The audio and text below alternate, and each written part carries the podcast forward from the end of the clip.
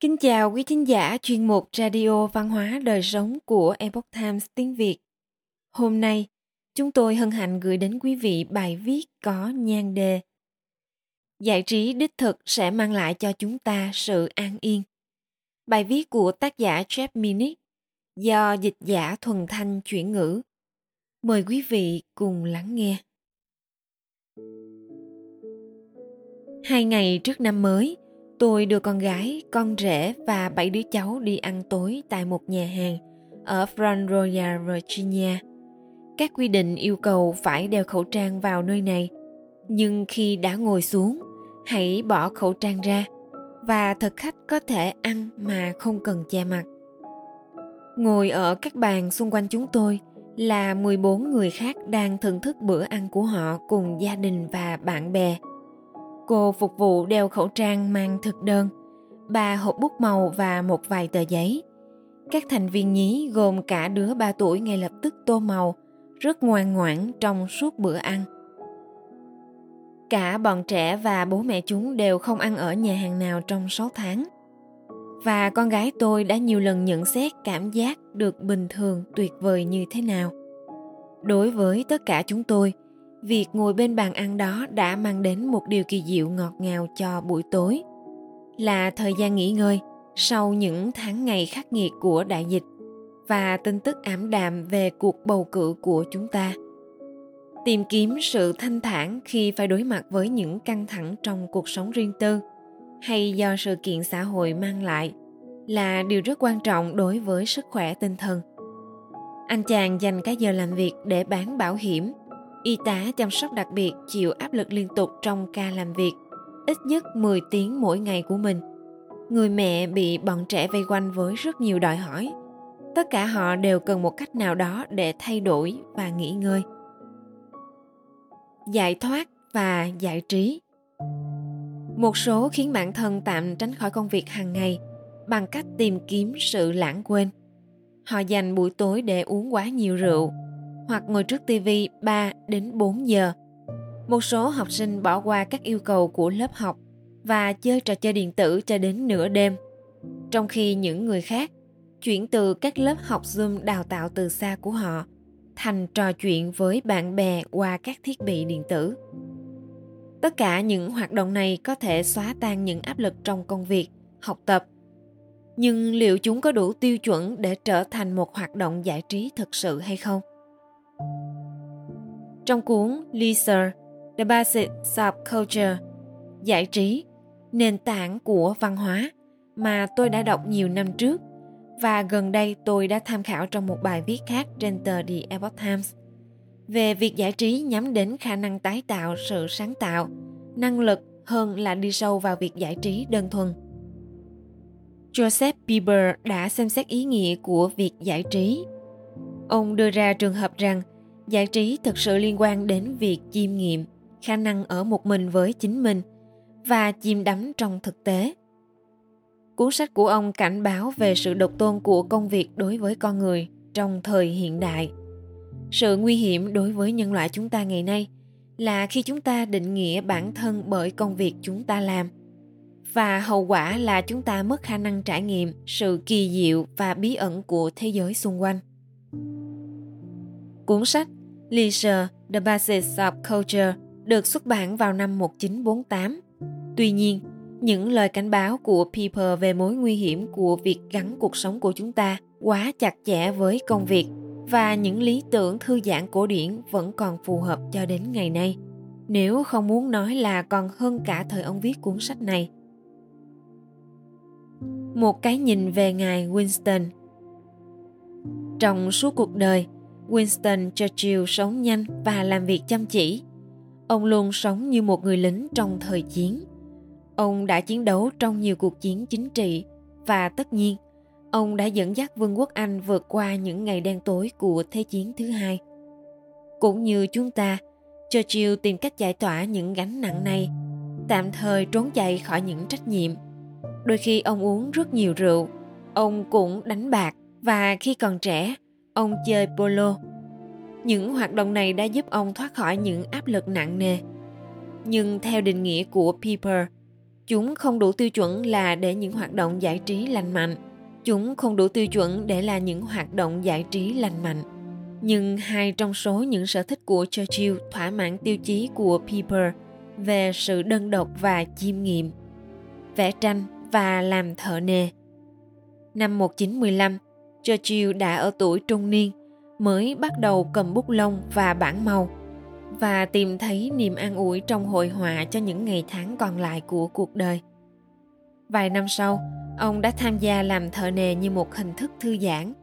Trong cả hai hoạt động này, Churchill đều đắm mình trong thế giới của thực tại, thực hành nghệ thuật một mình và chắc chắn đôi khi ông bước vào sự trầm ngâm suy tư giống như Piper đã phân tích. Nhìn lại bản thân. Khi viết những lời này và suy nghĩ về Churchill, khiến tôi nhìn lại chính mình và tự hỏi, tôi có thực hành việc giải trí không? Tôi có tham gia vào bất kỳ hoạt động nào mà khiến tôi rời xa công việc của mình không? Và điều đó có thỏa mãn điều kiện là vừa để thay đổi nhịp sống, vừa là cơ hội mang tới một cách nhìn khác và cảm nhận được những điều kỳ diệu của cuộc sống trên trái đất không? Đọc sách là từ đầu tiên hiện lên trong tâm trí tôi. Mặc dù năm nay tôi đọc ít sách hơn bình thường tôi đã quyết định năm mới sẽ dành nhiều thời gian hơn cho các cuốn sách giấy. Suốt cuộc đời tôi luôn yêu thích sách và việc đọc sách. Tuy nhiên đối với tôi dường như việc đọc sách không đáp ứng được các tiêu chuẩn của people là để giải trí. Giống như người đàn ông uống quá nhiều rượu gin vào mỗi tối, tôi trở nên say sưa với những từ ngữ, giống như một người phụ nữ gác lại những căng thẳng trong ngày, bằng cách xem các bản phát lại của Fisher vào ban đêm. Tôi tìm kiếm sự giải trí và trốn thoát khi đọc sách. Đọc sách nghĩa là sự đơn độc, và đôi khi có thể tìm thấy sự tuyệt diệu từ trong những hiểu biết của một số tác giả. Nhưng nó không thực sự khiến tôi đắm chìm trong thế giới thực và sự ngạc nhiên mà tôi trải nghiệm đến từ những tác giả mà tôi chưa gặp. Ngạc nhiên và bí ẩn. Vậy thì có khi nào tôi trốn mình khỏi thế giới công việc một ngày, dù chỉ trong một thời gian ngắn và tham gia vào các hoạt động giải trí? Sau khi xem xét những câu hỏi này, tôi nghĩ đến ly cà phê buổi sáng. Mỗi ngày tôi nhấm ngụm cà phê đầu tiên trên hiên ngôi nhà nơi tôi sống và sau đó tôi ngạc nhiên trước sự kỳ diệu của những điều bình thường. Trong khoảng thời gian ngắn ngủi đó, trước khi phải thực hiện các nhiệm vụ trong ngày, tôi ngắm bình minh sắp đến và khoảnh khắc các vì sao biến mất. Lắng nghe tiếng chim hót, một điệp khúc tôi không còn nghe thấy khi mùa đông đến. Hít thở luồng không khí trong lành buổi sáng và nói lời biết ơn rằng tôi còn sống để được chứng kiến và trở thành một phần của những điều kỳ diệu này đi bộ một mình cũng có thể giúp tôi suy ngẫm Mặc dù bác sĩ khuyên tôi nên ít đi bộ, tuy nhiên những cuộc tản bộ một mình khiến tôi rời xa máy tính và các cuốn sách và không bị phân tán bởi công việc. Những con đường khác Tất nhiên có nhiều cách khác để chiêm nghiệm điều mà Piper đưa ra. Cầu nguyện hoặc chỉ ngồi trên một tảng đá trên đồi và ngắm hoàng hôn.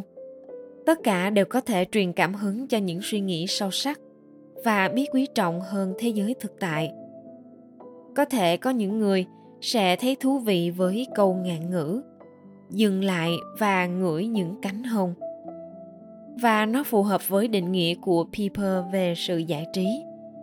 Khi chúng ta sống chậm hoặc quay lưng hoàn toàn với công việc của mình, khi chúng ta nhìn nhận thật sự nhìn một đứa cháu đang chơi với Lincoln Lost, nhìn một đứa trẻ đang ngủ hoặc vào lúc trăng tròn lướt qua những đám mây xám.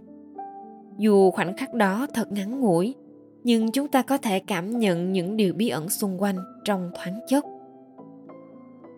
Tiến về phía trước.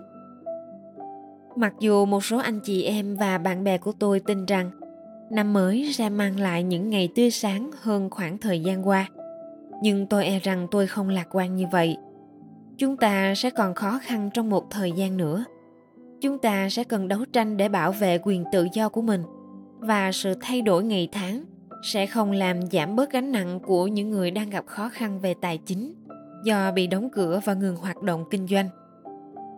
Tin tốt là chúng ta đã học được một số bài học từ những thời điểm khó khăn này. Tự do rất mong manh. Chính quyền tiểu bang và địa phương có thể áp bức hoặc nặng tay và không ai, kể cả các chuyên gia của chúng ta, thực sự có đủ khả năng để chống lại loại virus phá hủy nền kinh tế của chúng ta. Kiến thức đó có thể giúp ích trong các trận chiến mà chúng ta phải đối mặt. Tin tốt hơn, một số chính trị gia và nhà bình luận khẳng định chúng ta đang ở trong một mùa đông đen tối. Một số người dường như có ý định làm như vậy. Nhưng chúng ta không cần phải đồng ý với họ. Hãy nhớ thường xuyên tạm dừng và cảm nhận những điều bí ẩn xung quanh chúng ta.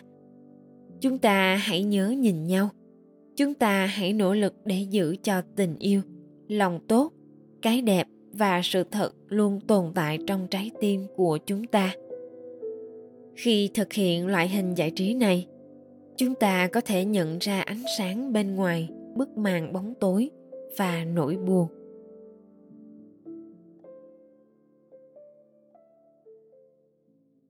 quý thính giả thân mến chuyên mục radio văn hóa đời sống của epoch times tiếng việt đến đây là hết để đọc các bài viết khác của chúng tôi quý vị có thể truy cập vào trang web e itviet com Cảm ơn quý vị đã lắng nghe, quan tâm và đăng ký kênh. Xin chào tạm biệt và hẹn gặp lại quý vị trong chương trình lần sau. Kính chúc mọi điều bình an và tốt lành đến quý vị cùng người thân.